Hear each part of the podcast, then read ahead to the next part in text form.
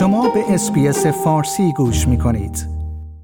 جناب آقای دکتر مصطفی رحیمی ازغدی بسیار سپاسگزارم از اینکه دعوت برنامه فارسی رادیو SBS رو برای شرکت در این گفتگو پذیرفتید. آقای دکتر امکان داره در ابتدای گفتگو لطفا کمی از خودتون بفرمایید شما در چه سالی به استرالیا مهاجرت کردید و در حال حاضر به چه کاری مشغول هستید؟ خواهش می‌کنم خیلی لطف کردید من سال 2010 برای در واقع گذراندن دوره دکترا استرالیا مهاجرت کردم و در دانشگاه عدلید مشغول به تحصیل شدم. یه چند سالی اونجا بودم که در واقع اون دوره دکترا تمام شد و بعد برای دوره پست دکترا به دانشگاه سیدنی رفتم توی شهر سیدنی و بعد از اون هم اومدم در واقع North Queensland توی کوینزلند شمالی.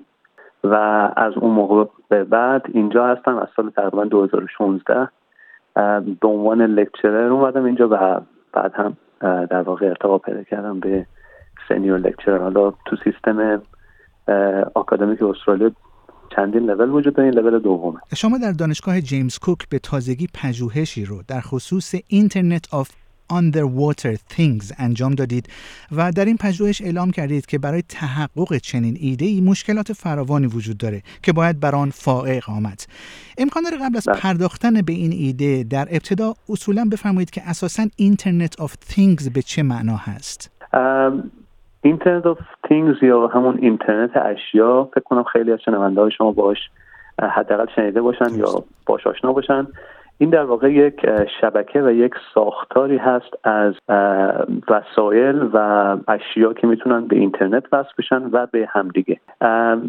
و این به این خاطر می‌تونه به, به ما کمک کنه که یه در واقع در تراکنشی که ما با زندگی روزمرهمون با اشیاء اطرافمون داریم این می‌تونه خیلی کار ما رو راحتتر کنه و بهمون در در واقع موقعی که می‌خوایم تصمیم گیری کنیم یا می‌خوایم برنامه ریزی کنیم و زندگی بهتری داشته باشیم می‌تونه بهمون کمک کنه. مثلا یه مثال می‌زنم شما امروزه می‌تونید در واقع تلویزیون هوشمند داشته باشید.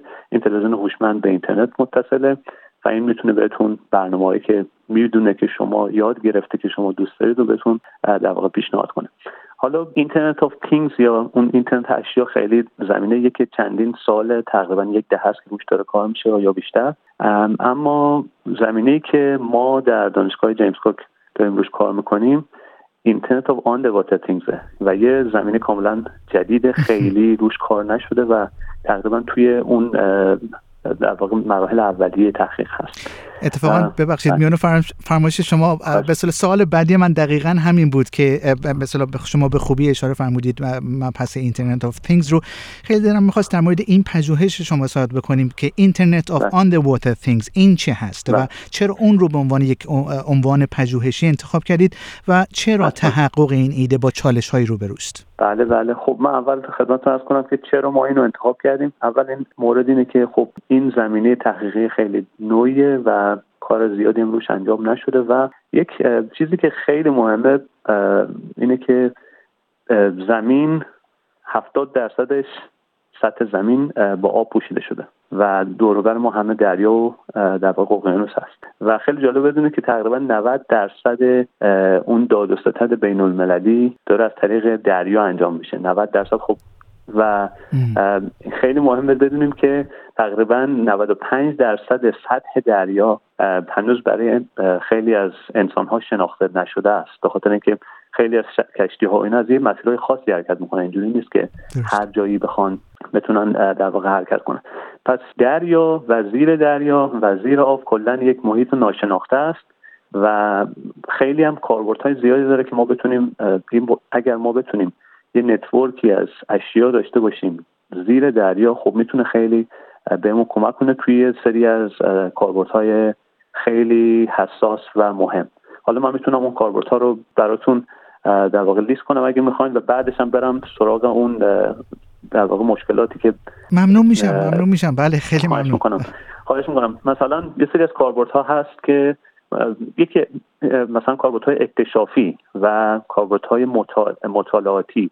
از coral reef های اون مرجان های دریایی که شما می‌دونید در کوینزلند ما در مجاورت صخره دریایی صخره های مرجانی بزرگ هستیم Great Barrier Reef و این خب یک یکی از natural wonder ها یکی از عجایب عجایبی هست که در لیست سازمان ملل هم هست. و ما اگه بخوایم بفهمیم در واقع اون ساختار و اکوسیستم Great Barrier Reef و coral هایی که زندگی می‌کنن اونجا نیاز داریم به سنسورها. و نیاز داریم به اکتشافات و مطالعات. خب چه بهتر که ما بتونیم یه سیستمی بسازیم که در واقع بتونه اونجا زندگی بکنه و به ما داده ها رو هر روز بازخورد بده و بعد ما اون داده ها رو بتونیم مطالعه کنیم. یه زمینه دیگه اینه که ما می‌خوایم بفهمیم که چه شکلی سطح در واقع دریا و در واقع پایینی که زیر دریا چه شکلی داره چه اتفاقاتی داره میفته می‌تونیم عکس بگیریم می‌تونیم ببینیم چه اشیای اونجا وجود داره از حیوانات مختلف در واقع گیاهان مختلف. و ببینیم که مثلا چه شکلی می‌تونیم اینا چه تغییراتی می‌کنن تو طول زمان چه شکلی این اکوسیستم کار می‌کنه و اینا همه بهمون کمک می‌کنه که مطمئنا این شناختمون از محیط زیر آب و اقیانوس بره بالا. خب و این خیلی بهمون کمک می‌کنه که بتونیم در واقع توی مدیریت این منابع بهتر تصمیم گیری بکنیم. مثلا مثال دیگه که می‌تونم بزنم خیلی مهمه که الان ما بتونیم کوالیتی یا در واقع کیفیت آب و آب رو در دریا مانیتور بکنیم و ببینیم که آیا مثلا آلودگی بالا رفته یا پایین رفته و این چجوری روی در واقع حیوانات و گیاهان دریایی اثر می‌ذاره. این مثلا یکی دیگه از کاربردها مثلا pipeline ها یا لوله کشی های گاز و نفت است که زیر دریا وجود داره و ما برای اینکه بتونیم اونا رو مطالعه کنیم و مانیتور کنیم نیاز داریم خب یه سری سنسور بذاریم اونجا. و اون سنسورها اگه به هم وصل باشن و بتونن بهتر اطلاعاتی که داره از این سنسورها به ما می‌رسه رو پردازش کنن دانش ما بالاتر خواهد رفت و تصمیمات بهتری خواهیم گرفت در زمینه مدیریت این. من خیلی زیاد این جملات زیاد شد طولانی شد ولی خب نه نه نه اتفاقا خیلی هم جالب. بله بله. اگر اشتباه نکنم آقای دکتر شما در پژوهش خودتون به یک سری چالش هایی هم اشاره بله. کردید که این این امر به اصطلاح مهیا کردن این اینترنت آف آن the واتر things می‌تونه با اون مواجه بشه. امکان داره کمی هم در مورد اون چالش های موجود توضیح بفرمایید لطفاً. بله بله. خب ما اول اگه هر کسی به Internet of Underwater Things فکر کنه یا اینترنت اشیا زیر آب به این فکر می‌کنه که خب ما چرا نیایم همون کارهایی که بالای آب دریا انجام بدیم یعنی در خشکی و روی زمین. چرا نیایم همون همون در واقع روش هایی که ما برای مخابره مخابره دیتا استفاده می‌کنیم. چرا نیایم از همون روش ها استفاده کنیم. متاسفانه این بیشتر اون روش ها در دریا کار نمی‌کنن مثلا مثال می‌زنم شما خیلی موقع اگه بخواید بفهمید که یه ماشین یا یه جسم یا یه شیئی کجا هست می‌تونید از سیگنال های جی پی اس یا اون در جی پی اس که همه می‌دونن الان چی هست از اون می‌تونید استفاده کنید. ولی جی پی اس و اون فرکانسی که سیگنال های جی پی اس توش کار می‌کنن متاسفانه بیشتر از چند متر نمی‌تونه در آب نفوذ کنه. پس ما نمی‌تونیم خیلی ساده بگیم خب من هر چیزی رو که زیر دریا بذارم می‌تونم یا زیر آب بذارم می‌تونم در واقع بدونم کجاست. پس ما به این در واقع مسئله مخابره دیتا و وصل شدن اشیا به همدیگه زیر آب خیلی متفاوت با بالای آب. و خب حالا این میاد این باعث میشه که ما نیاز به تکنولوژی جدید داشته باشیم. و نیاز به روش های دیگه و در واقع کار بردن به کار بردن روش های دیگه که حالا توی زمین های مختلف استفاده شده. مثلا یکی از اون زم... مثلا یکی از زمینه هایی که یکی از تکنولوژی که میشه برای مخابره یا برای در واقع ترکینگ یا در واقع دنبال کردن یک جسم تو آب ازش استفاده کرد سونار یا در واقع اکوستیک یا همون صوتی هست یعنی سیگنال صوتی رو شما میفرستید این هم خیلی جالبه که شبیه کاریه که در واقع خفاش ها انجام میدن یا حتی نهنگ ها و یا دلفین ها انجام میدن. دقیقا با همون روشی که اونها می‌تونن اجسام رو جلوشون ببینن و ازش به چیزی برخورد نکنن به دور دوروبرشون رو خیلی راحت ببینن و بفهمند ما از همون روشات سعی می‌کنیم توی زیر آب استفاده کنیم که در واقع بتونیم اون کامیونیکیشن رو انجام بدیم اون مخابره دیتا رو. آقای دکتر پژوهش 54 صفحه‌ای گروه شما به تازگی در ژورنال معتبر مهندسی IEEE Communications Surveys and Tutorials به چاپ رسیده. این پژوهش اگر اشتباه نکنم به نقل قول می‌کنم از یکی از اساتید دانشگاه. جدیدترین و جامعترین پژوهش در حال حاضر درباره موضوع اینترنت آف آن the water things و تجزیه و تحلیل داده های دریایی هست. امکان داره بفرمایید انجام این پژوهش چه مدت به طول انجامید و در نهایت گروه شما در این پژوهش چه راهکارهایی رو برای حل این مشکل یا مشکلاتی که بهش اشاره فرمودید پیشنهاد داده؟ اول باید ارز کنم خدمتتون که این مقاله یا این پژوهش کار یکی از دانشجوهای دکترای من هست که ایشون هم اتفاقا ایرانی و فارسی زبان هستند. آقای محمد جهانبخت که ایشون در واقع حدودا دو سال دو سال قبل دکتراشون رو شروع کردن. و من ما به صورت مستقیم ایشون راهنمایی می‌کنم برای دکتراشون. و خب ایشون یه استاد راهنمای دیگه هم از یکی از دانشگاه دیگه تو استرالیا دانشگاه لاتروپ دارن.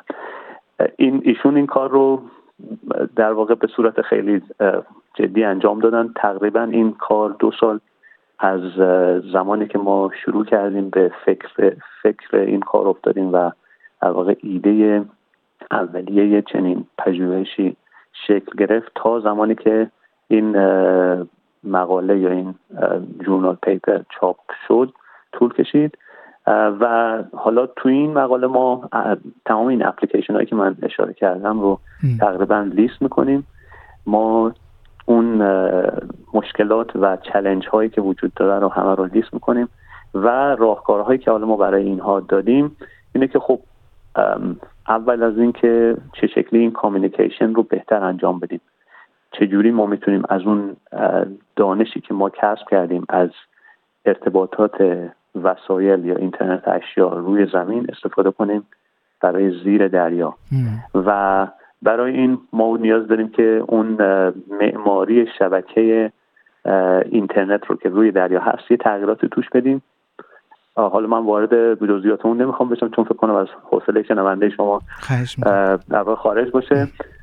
و یکی از زمین های اصلی که ما روی پژوهش روش پژوهش انجام دادیم اینه که خب وقتی که شما سنسور رو زیر دریا قرار می‌دید یا مثلا یه دوربین رو زیر دریا قرار می‌دید که این بتونه از در واقع اشیا و حیوانات و گیاهان زیر دریا عکس بگیره یا فیلم برداره کنه خب یه دیتای خیلی یه داده خیلی زیاد و عظیمی داره تولید میشه. چون شما دارید هر لحظه عکس برداری می‌کنید. خب این دیتا برای اینکه بتونه این داده برای اینکه بتونه پردازش بشه ما نیاز داریم خب روش های جدید رو ابداع کنیم. و یه مفهوم دیگه ای ما تو این مقاله در واقع بهش پرداختیم به اسم Big Marine Data یا داده های بزرگ زیر در واقع دریایی یا آبی. اگه من بخوام ترجمهش بکنم.